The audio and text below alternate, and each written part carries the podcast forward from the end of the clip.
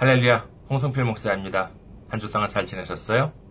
오늘 함께 은혜 나누실 말씀 보도록 하겠습니다. 오늘 함께 은혜 나누실 말씀 사무엘상 17장 45절에서 49절 말씀이 되겠습니다. 사무엘상 17장 45절에서 49절 말씀입니다. 제가 읽어드리겠습니다. 다윗이 블레셋 사람에게 이르되 너는 칼과 창과 단창으로 내게 나아오거니와 나는 망군의 여호와의 이름 곧 네가 모욕하는 이스라엘 군대의 하나님의 이름으로 내게 나아가노라.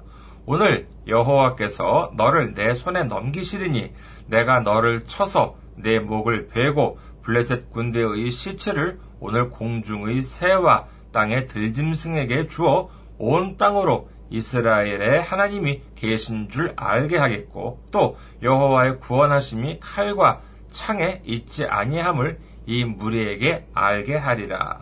전쟁은 여호와께 속한 것인즉 그가 너희를 우리 손에 넘기시리라.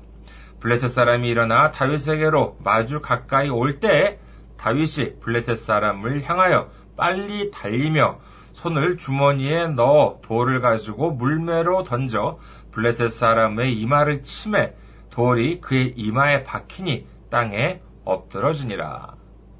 아멘. 할렐루야. 하나님을 사랑하시면 아멘 하시기 바랍니다. 아멘. 오늘 저는 여러분과 함께 하나님의 축복을 앞당기는 방법이라는 제목으로 은혜를 나누고자 합니다. 성경에는요, 참으로 성경은 참 두꺼워서요, 어, 우리에게는 좀 이렇게 생소하고 어려운 이야기들도 많은 반면에 이렇게 잘 알려진 유명한 이야기도 적지 않습니다.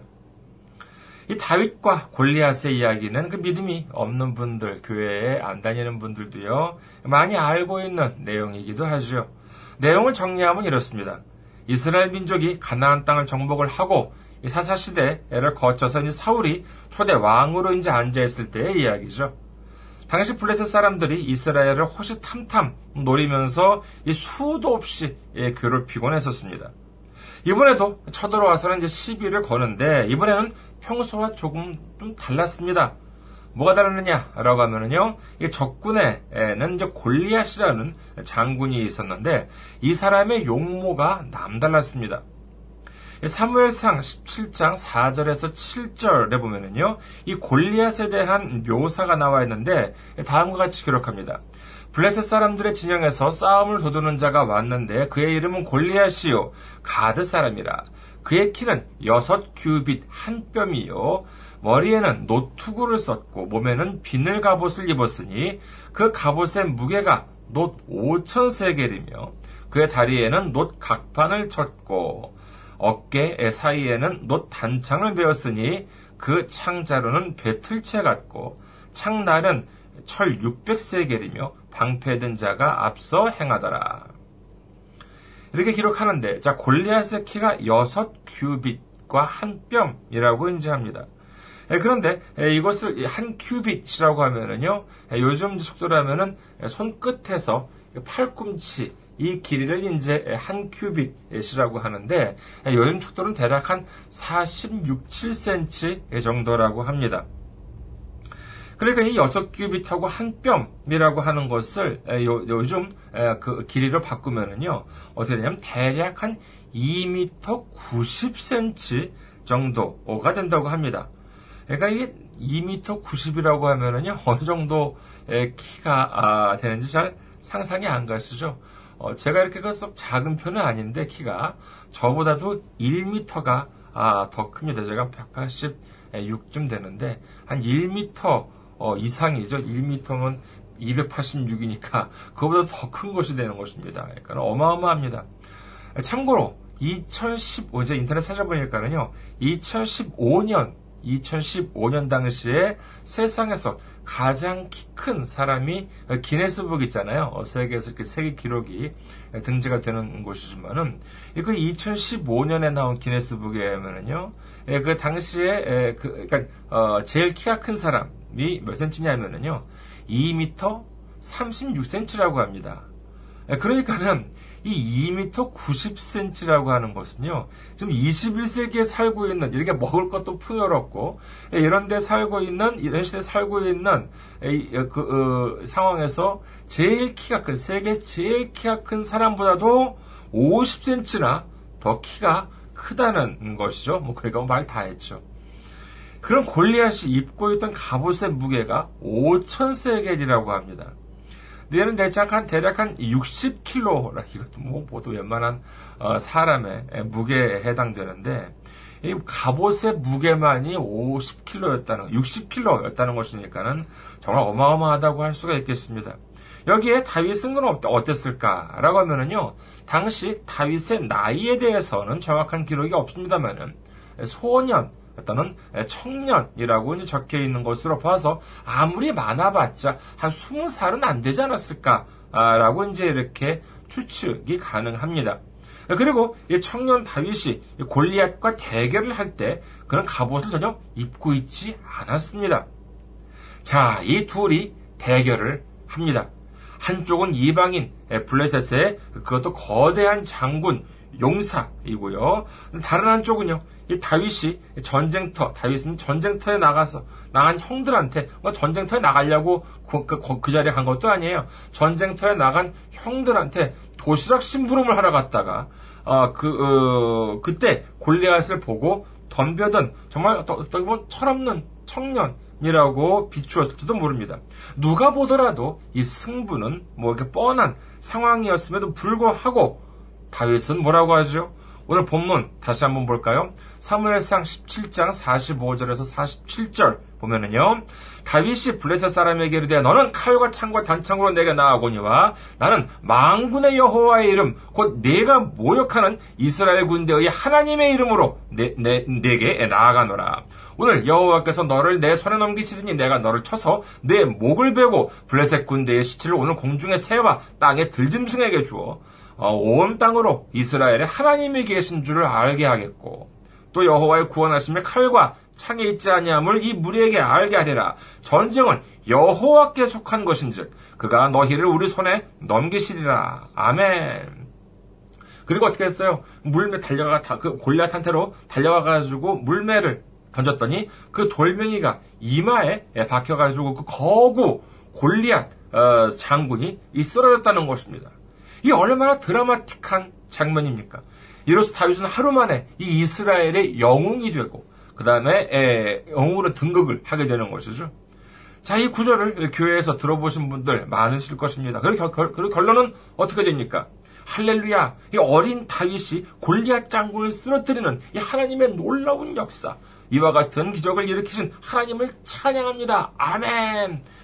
이렇게 에, 끝나는 것이 일반 아, 목사님들 말씀이죠. 오해하지 마세요. 이런 말씀이 틀렸다는 것이 아닙니다.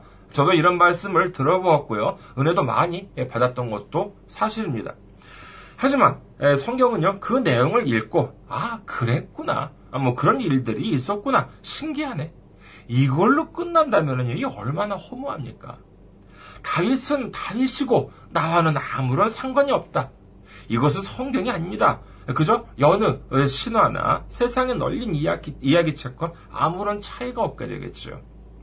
성경은 다른 사람을 위해서 쓰여진 것이 아닙니다. 교회에서 설교하라고 목사님들을 위해서 쓴 것도 아니고 내 옆에 앉아 있는 뭐 시간 많고 내 주변에 있는 뭐 시간 많고 돈 많고 이런 사람들이 뭐 심심풀이로 읽으라고 쓰인 책도 아닙니다. 누구를 위해서 쓰인 책입니까?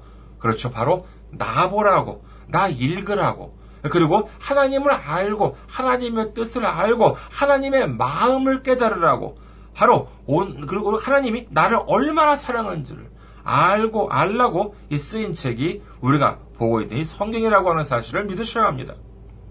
그렇다면 이 성경 오늘 이 다윗과 골리앗의 이야기를 그저 와 신기하네 이걸로 끝난다면 이건 뭐 아무런 소용이 없는 것이죠.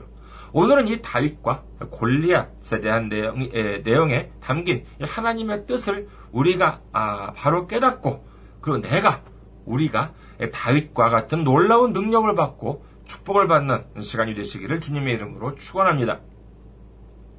당시 골리앗 앞에 섰던 다윗 그의 모습은 어땠을까요? 성경을 자세히 읽지 않았거나 또는 읽긴 읽었지만 왠지 내 속에, 내 머릿속에, 여러분 머릿속에 있는 그 다윗의 이미지는 어떠십니까? 흥미롭게도요, 꽤 많은 분들이 좀 몸집은 좀 이렇게 왜소하고, 나약하고, 볼품이 없을 것이라고 생각, 생각들을 하십니다. 그런데 우리 성경을 한번 좀 찾아보도록 하겠습니다.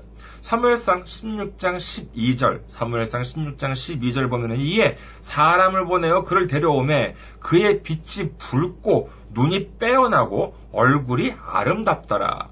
여호와께서 이르시되 이가 그니 일어나 기름을 부으라 하시는지라. 사무엘상 17장 42절 그 블레셋 사람이 둘러보다가 다윗을 보고 업신여기니 이는 그가 젊고 붉고 용모가 아름다움이니라 아름다움이라 이렇게 되어 있습니다. 그뿐만이 아니에요. 사무엘상 17장 34절에서 35절을 보면은요. 다윗이 사울에게 말하되 주의 종이 아버지의 양을 지킬 때 사자나 곰이 와서 양떼에서 새끼를 물어가면 내가 따라가서 그것을 치고 그 입에서 새끼를 건져내었고 그것이 일어나 나를 해하고자 하면 내가 그 수염을 잡고 그것을 쳐 죽였나이다. 이미 다윗은 아버지의 양을 치는 일을 했었는데 그때 사자나 곰들이 공격을 해오면은 정말 그 사자나 곰들의 수염을 잡고 이 물리쳤다고 이제 이렇게 하는데 이게 아무나 가능한 일이겠습니까? 이 다윗의 말이 과장이나 거짓말이 아닌 이상 이 다윗도 상당히 싸움에 능숙했었다는 사실을 알 수 있습니다. 그리고 이런 구절도 있습니다. 사무엘상 17장 38절에서 39절을 보면은요. 이에 사울이 자기 군복을 다윗에게 입히고 노투구를 그의 머리에 씌우고 또 그에게 갑옷을 입힘에 다윗이 칼을 군복 위에 차고는 익숙하지 못함으로 시험적으로 걸어보다가 사울에게 말하되 익숙하지 못하니 이것을 입고 가지 못하겠나이다 하고 곧 벗고 이렇게 기록을 합니다. 다윗이 블레셋의 용사 골리앗을 상대하러 나가겠다고 사울 왕한테 말을 하니까 사울 왕은 자신의 갑옷을 입혀 어, 주려고 이제 했던 것이죠. 그렇다면 사울의 몸집은 어땠을까요? 사무엘상 9장 2절을 보면은요. 기스에게 아들이 있으니 그의 이름은 사울이요 준수한 소년이라. 이스라엘 자손 중에 그보다 더 준수한 자가 없고 키는 모든 백성보다 어깨 위만큼 더 컸더라라고 하는 것입니다. 일반 이스라엘 사람들 다 여기 왔다는 거예요. 그럼 어깨 위만큼 더 이렇게 그 컸다는 것이죠. 키가 사울의 키가. 그러니까 사울 왕은 정말 이렇게 모든 백성보다도 컸다고 하는데 그 컸던 사울이 다윗한테 자신의 갑옷을 입혀주려고 했습니다. 아, 갑옷도 당연히 사이즈가 뭔지 있었겠는데 자신의 갑옷이 다윗한테 전혀 맞을 것 같지가 않다면은 애초에 입혀주려고 하지도 않았겠지요. 그리고 다윗이 그 갑옷을 입었습니다. 근데 너무 커서 벗은 것이 아니라 단순히 익숙하지 않아서 벗었다고 성경 기록을 합니다. 이와 같은 기록을 종합해 본다면요. 다윗의 나이는 한 20세 또는 20세보다 조금 안 되는 나이에다가 거기에 몸집은 다른 사람들보다 키가 좀 컸고 적어도 그 다음에 용모는 매우 아름다웠습니다. 그뿐만이 아니라 이 양들을 공격하는 사자나 곰과도 같은 이 사나운 동물들도 물리칠 만한 그러한 힘이 있었다는 것을 알 수 있습니다. 즉 나이 어리고 왜소하고 볼품없는 소년이 싸웠던 것이 아닌 이 몸집도 능력도 힘도 어느 정도 되는 이 청년 아주 늠름한 청년 다윗이 이 블레셋의 용사 골리앗 앞에 서게 되었던 것입니다. 그렇다고 골리앗을 물리친 것이 다윗 혼자의 실력이었다고 말씀드리고자 하는 것은 절대로 아닙니다. 다윗의 고백처럼 전쟁은 누구한테 있어요? 누구한테 속한 것이에요? 사람에게 속한 것이 아니라 하나님께 속한 것입니다. 아무리 힘이 강하더라도 하나님께서 허락하셔야지만 이길 수가 있는 것이죠. 오늘 제가 여러분과 함께 주목하고자 하는 부분은 어떻게 해서 다윗이 골리앗을 물리쳤는가가 아니라 어떻게 해서 하나님이 다윗을 여기까지 만들어 오셨는가 하는 점입니다.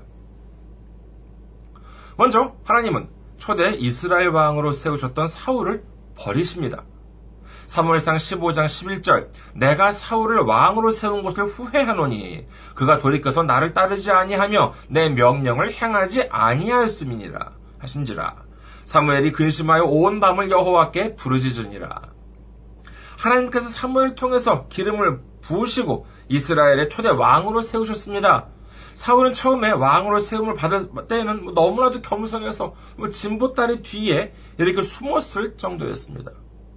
이제 하나님이 새 마음을 주셔서 왕으로 통치하게 되고 이제 전쟁에서도 성과도 나름 올립니다. 이렇게 되니까는 이제 그는 처음에 가졌던 이 겸손한 마음을 버리고 그 빈자리를 무엇이 차지하게 되느냐? 교만함이 차지하게 됩니다. 하나님께서는 하나님께 대해서는 이 불순종을 거듭하고 하나님 뜻대로 행하는 것이 아니라 자기 뜻대로 행하게 되는 것이죠. 사무엘상 15장 12절에 보면은요. 사무엘이 사울을 만나려고 아침에 일찍 일어났더니 어떤 사람이 사무엘에게 말하여 이르되 사울이 갈멜에 이르러 자기를 위하여 기념비를 세우고 발길을 돌려 길갈로 내려갔다는지라. 이제 하나님을 드러내는 것이 아니라 자기를 드러내려 합니다. 자신이 왕이 된 것이 자신이 뛰어나서가 아니라 하나님께서 자신을 세우셨기 때문이라는 사실을 잊어버리고 이제 자기를 위해서 기념비를 세우고 돌아갔다는 것이죠. 즉 하나님 이름을 높이는 것이 아니라 자기 이름을 높이기에 급급한 그러한 모습을 보여주고 있습니다. 그 결과 어떻게 됩니까? 결국은 하나님으로부터 버림을 받게 되고 만 것입니다. 그리고 하나님께서 왕의 자리에서 사울을 내치고 다른 인물을 세울 것을 예, 말씀하십니다. 그러시면서 사, 무엘에게 명령을 하시죠. 사무엘상 16장 1절 여호와께서 사무엘에게 이르시되 내가 이미 사울을 버려 이스라엘 왕이 되지 못하게 하였거늘 내가 그를 위하여 언제까지 슬퍼하겠느냐? 너는 뿔에 기름을 채워 가지고 가라. 내가 너를 베들레헴 사람 이세에게로 보내리니 이는 내가 그의 아들 중에서 한 왕을 보았느니라 하시는지라. 이 말씀을 이제 에, 듣고 이제 베들레헴으로 이세라고 하는 사람을 만나러 갑니다. 그리고 다른 말은 안 하고 이세한테, 이세라는 사람한테, 야, 너희 아들들 좀 데리고 와라. 라고 이제 이렇게 말을 해요. 그래서 일곱 명을 불러 모아놓고 하나하나 이제 면접을 봅니다. 그런데 하나님께서 놀랍게도 거기에 있는 아, 아들들이 모두 다 아니라고 하는 것이 내가 고른 인물이 아니다라고 이제 하나님께서 말씀하시는 것입니다. 그래서 어떻게 해요? 사무엘상 16장 11절 보면은요, 또 사무엘이 이세에게 이르되 네 아들들이 다 여기 있느냐? 이세가 이르되 아직 막내가 남았는데 그는 양을 지키나이다. 사무엘이 이세에게 이르되 사람을 보내어 그를 데려오라. 그가 여기 오기까지는 우리가 식사 자리에 앉지 아니하겠노라. 자, 사무엘은 이세더러 그의 아들들을 불러 모으라고 이렇게 했죠. 하지만 하나님은 그 모인 아들 중에서 이 기름을 부을 만한 사람이 없다고 말씀하십니다. 그런데 막내가 하나 남았는데 지금 양을 치고 있다고 합니다. 이게 어떻게 된 일이에요? 선지자 사무엘이 이제 온다고 하니까는 이 이세라고 하는 사람이 긴장을 했겠죠. 더구나 이제 아들들을 소집, 소집, 소집 시키라고 하니까 막 솔로서 막, 야, 너들 막 와. 이렇게 소집, 뭐, 좀 집합을 시켰을 것입니다. 근데 다 모으면 지금 막 양을 치고 막 일을 하고 있었는데 양은 그럼 누가 치게 됩니까? 그래서 뭐 그런 것이 아니었을까 싶습니다. 뭐 형제들끼리 야 네가 해, 네가 해. 아니 아니 아니 네가 해, 네가 해. 이러다 보니까는요 결국은 제일 힘없는 막내 혼자서 양을 지키고 있었던 것이 아닐까 하는, 것, 하는 것입니다. 근데 이런 일이 그럼 어디 한두 번이었겠어요? 양을 돌보고 먹이를 먹이고 이동시키고 이는 매우 아마도 뭐 고된 일이었을 것입니다. 세상에 고된 일, 힘든 일 하기 좋아하는 사람들이 어디 있어요? 회사에서나 모임에서의 일들을 보면은요, 할 때는 좀 힘이 들어도 그래도 좀 뭐 일을 하면 티가 나면은 좀 그래도 보람이 있어요. 어디 자기가 무슨 일을 해서 티가 나면 보람이 있고, 그럼 뭐, 뭐, 뭐, 그 보는 사람들은 이제 그러겠죠. 와, 이런 일을 했구나. 힘들었지. 정말 수고했어. 뭔지 이런 말 한마디라도 들을 수 있잖아요. 그런데 정말 하기 싫은 일, 이런 것은 어떤 거냐라고 하면은요, 하기는 매우 힘든데 아무리 해도 티가 안 나는 일. 근데 안 하면은 티가 확 나는 일. 그런 것들, 이런 일들 참 제일 하기가 힘듭니다. 대표적인 것이 어떤 일이겠어요? 집안일 같은 것이 그렇겠죠. 청소도 해야 하고, 빨래도 해야 하고, 밥도 해야 하고, 물론 처음에는 알아주기도 하고, 칭찬도 해주겠지만, 조금 지나면은 그게 무슨 당연한 일처럼 생각을 합니다. 그렇다고, 그럼 해야 할 일들이 줄어들어요? 아이, 그렇지가 않습니다. 늘어나면 늘어났지, 줄어들지는 않는 것 같습니다. 힘은 더 들어요. 근데 티는 안 납니다. 하지만 그렇다고 안 하면 또 어떻게 돼요? 안 하면은 금방 티가 나죠. 이 양을 치는 일도 어쩌면 그런 일이 아니었을까 합니다. 그래서 항상 제일 귀찮은 일, 제일 하기 싫은 일은 어쩌면 가장 힘이 없고 가장 막내, 가장 정말 이렇게 막내인 그와 같은 어, 아이의 형제 차지가 아니었을까 합니다. 그리고 그날도 귀한 손님이 오신다고 하니까 첫째부터 둘째, 셋째 이렇게 형들이 차례로 빠져나갑니다. 그리고 여느 때와 같이 제일 막내에는 양이나 지키는 어쩌면 허드렛 일이나 하는 처지가 되어줄 수도 있었겠죠. 하지만 이 막내는 막내는 어디에도 이에 대해 불평을 했다는 기록이 없습니다. 묵묵히 그저 자기에게 맡겨진 일을 감당했었던 것이죠. 하, 내가 정말 이런 거 하기 싫다. 아 짜증나. 이렇게 말을 했다는 기록이 없다는 것입니다.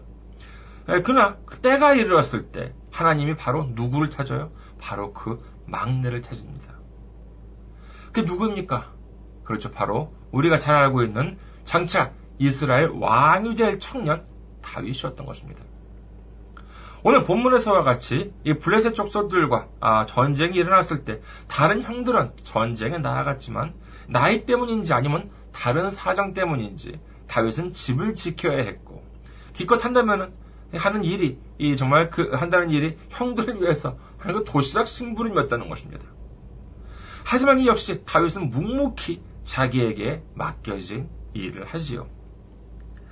앞서 살펴본 바와 같이 다윗이 말하기를 자신이 양을 지킬 때 사자나 곰이 와서 공격하면 이에 맞서 싸우고 물리치기도 했다고 합니다. 근데 다윗이 원해서 그 힘든 일을 했습니까? 아니요, 그렇지가 않습니다. 그냥 아무도 안 하니까. 너도 나도 그냥 나한테 떠맡기니까 할 수 없이 다윗이 그 힘은 힘든데 힘대, 힘은 힘대로 들고 티는 하나도 안 나는 그 일을 할 수밖에 없었는지도 모릅니다.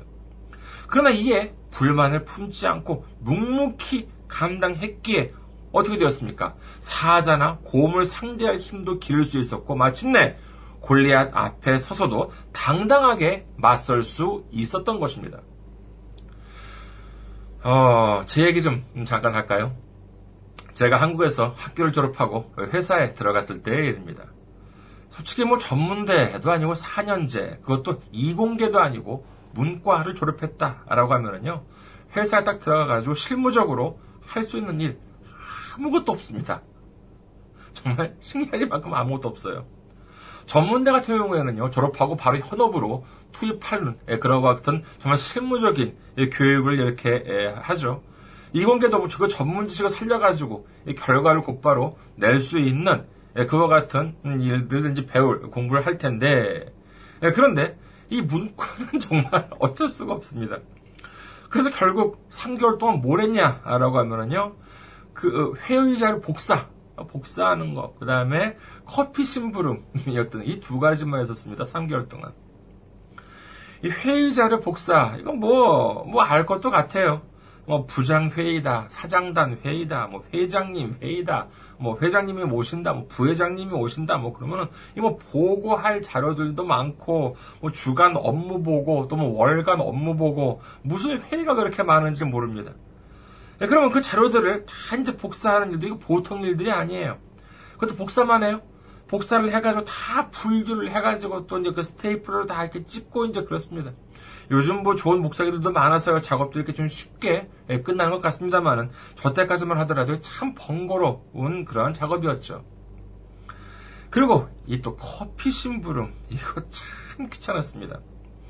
근데 이게 참 신기해요. 예, 그 제가 처음 배치된 부서가 그 회사의 그 전략기획실이라고 하는 이제 그 부서였는데 그 전략기획실 바로 옆이 사장실이에요. 예, 그런 그리고 이제 사장님, 사장님은 당연히 그 비서가 이제 있습니다. 그 사장님이 혼자 아, 있을 때는 이제 커피를 이제 비서가 이 비서분이 이제 가져가는데 근데 사장님, 손님이 오거나 하면은요, 이 당시 그 기획실 막내가 당연히 신입사니까 이제 제가 되는 것인데, 꼭 사장님이 저한테 커피를 시켜요. 딱 와서, 어, 홍성필 씨, 커피 3개, 어, 커피 4개, 뭐, 언제, 뭐, 뭐, 말, 뭐, 바쁠 때너 말도 안 해. 어. 이렇게 하면은, 뭐, 보면은, 손님, 아까 손님 들어가는 거 봤고, 그러면은, 제가 이제, 세 개구나, 먼저 커피를 타가지고, 이제, 사장실에 갖다 아, 드리고, 이제 그랬습니다. 아, 근데, 제가 그런 생각이 안 들겠어요? 아니, 비서가 있으면 비서한테 시키지. 왜 나한테 시킬까? 좀 그런 의문이 있었습니다. 근데 저처럼 생각하는 신입사원들이 저만이 아니라고 해요. 아니 뭐 우리 회사만이 아니라 제가 다녔던 회사만이 아니라 다른 그 일반 이른바 신입사원이라고 하는 분들이 보면은요 대부분 다 저와 비슷한 생각을 한다고 합니다.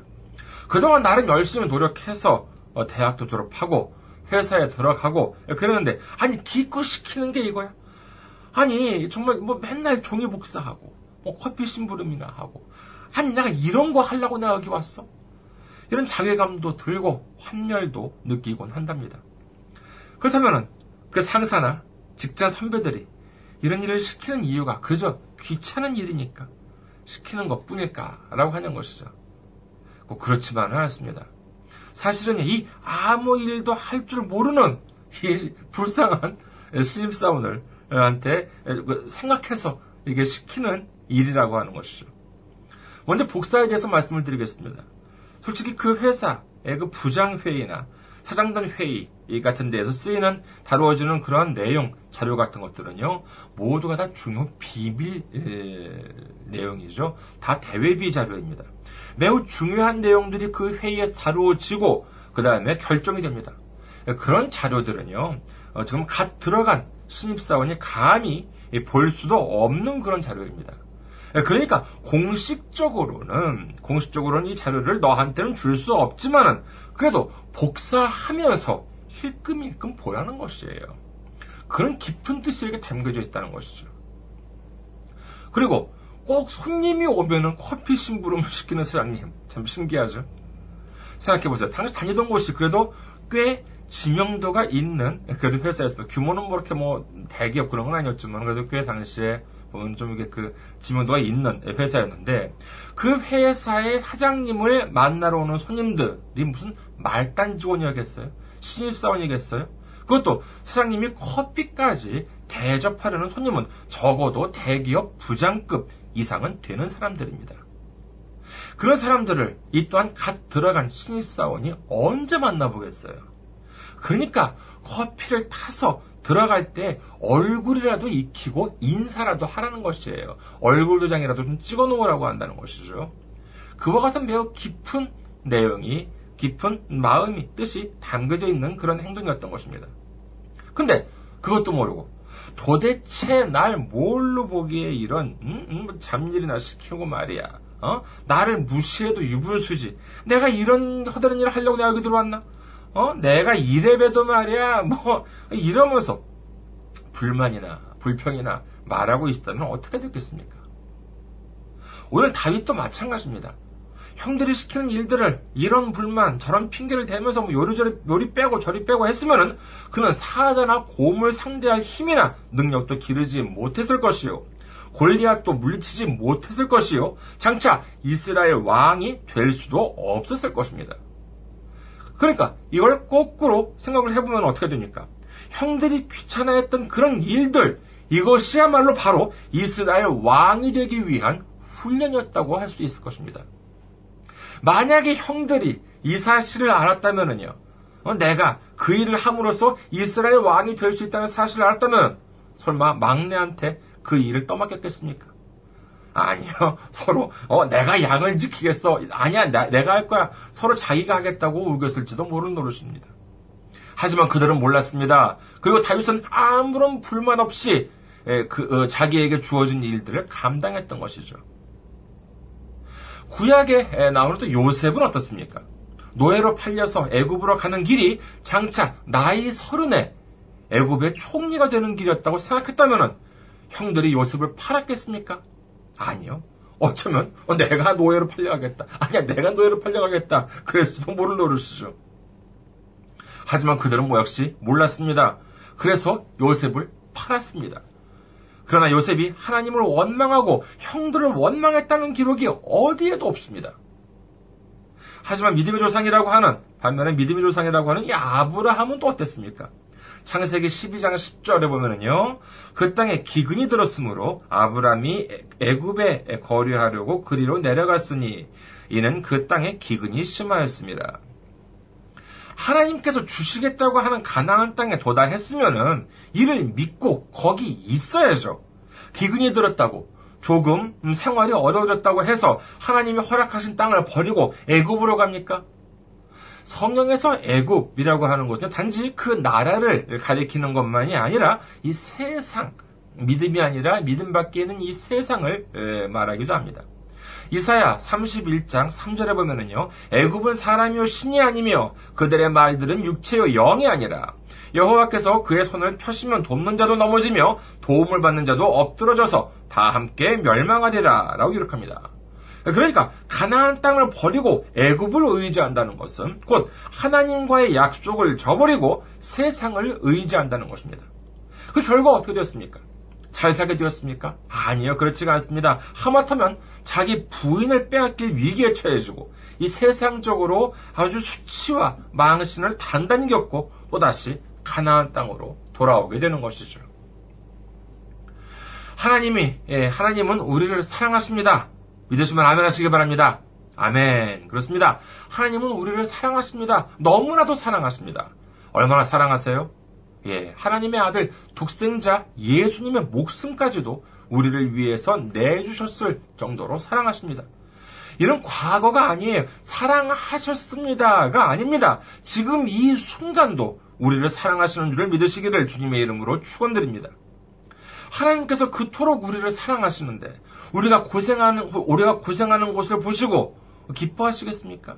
아무런 이유 없이 심심풀이로 우리에게 고난과 고통을 주시겠습니까?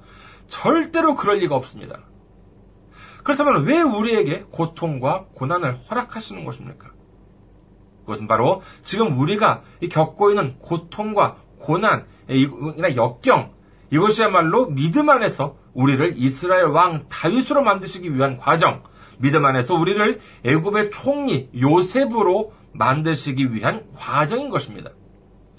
고린도전서 10장 13절 보면은요. 사람이 감당할 시험 밖에는 너희가 당한 것이 없나니 오직 하나님은 미쁘사 너희가 감당하지 못할 시험 당함을 허락하지 아니하시고 시험 당할 즈음에 또한 피할 길을 내사 너희로 능히 감당하게 하시느니라. 우리가 고민하고 힘들어 할 때 우리 주위에 아무도 내 어려움을 알아주지 않더라도 하나님께서 아십니다. 내 가족도, 내 친구도, 내 이웃도 내 고난에 대해서 알아주지 않으면 어때요? 하나님이 알아주시면 되잖아요. 그리고 피할 길을 내어 감당하게 하신다고 말씀하십니다. 욥기 23장 10절 그러나 내가 가는 길을 그가 아시나니 그가 나를 단련하신 후에는 내가 순금같이 되어 나오리라. 광야에서 모세 뒤를 따라서 애굽을 빠져나온 사람들의 공통점이 무엇이었습니까? 무슨 일이 닥치기만 하면은 무슨 어려움이 닥치기만 하면 기다렸다는 듯이 백성이 모세에게 원망하여 이르되 백성이 모세에게 원망하여 이르되 결국 그들은 어떻게 되었습니까? 예, 기껏 노예로 살던 애굽에서 해방이 되었지만은 하나님이 약속하신 가나안 땅은 구경도 못 해보고 그저 광야에서 다 죽어나갔습니다. 여러분, 하나님의 축복을 막는 것은 다름 아닌 이 우리 안에 있는 원망입니다. 하나님에 대한 원망, 세상에 대한 원망, 이것이 바로 하나님으로부터 오는 축복을 막고 있는 것이죠. 그렇다면 반대로 하나님의 축복을 앞당기는 방법은 무엇이겠습니까? 그것은 아침에도 감사, 밤에도 감사, 잘 될 때도 감사, 잘 안 될 때도 그때는 결국은 잘 될 거니까 감사. 그저 그저 감사, 그저 그저 감사. 이 내 마음과 내 입에서 감사와 순종과 찬송이 넘쳐나면 이 축복이 폭포수처럼 쏟아집니다. 옆집에 갈 축복도 나한테 쏟아집니다. 우리는 기억, 기억해야 합니다. 하나님이 우리를 사랑하십니다. 믿으십니까? 예, 하나님이 우리를 사랑하십니다. 하나님이 우리를 인도하십니다. 어려움 속에서도 순종함으로, 감사함으로 따를 때 놀라운 축복이 쏟아집니다. 요셉한테 임했던 축복, 다윗한테 임했던 축복이 쏟아질 줄을 믿습니다. 잊지 맙시다. 우리는 결국은 잘 됩니다. 아브라함이 애굽을 의지하듯 세상을 의지하는 것이 아니라 하나님을 의지하고 하나님께 넘치는 감사와 넘치는 순종과 넘치는 찬양을 드릴 때 넘치는 축복과 넘치는 은혜를 폭포수처럼 받게 되는 우리가 되시기, 우리 모두가 되시기를 주님의 이름으로 축원합니다. 감사합니다. 어, 건강하시고 다음 주에 뵙도록 하겠습니다. 안녕히 계세요.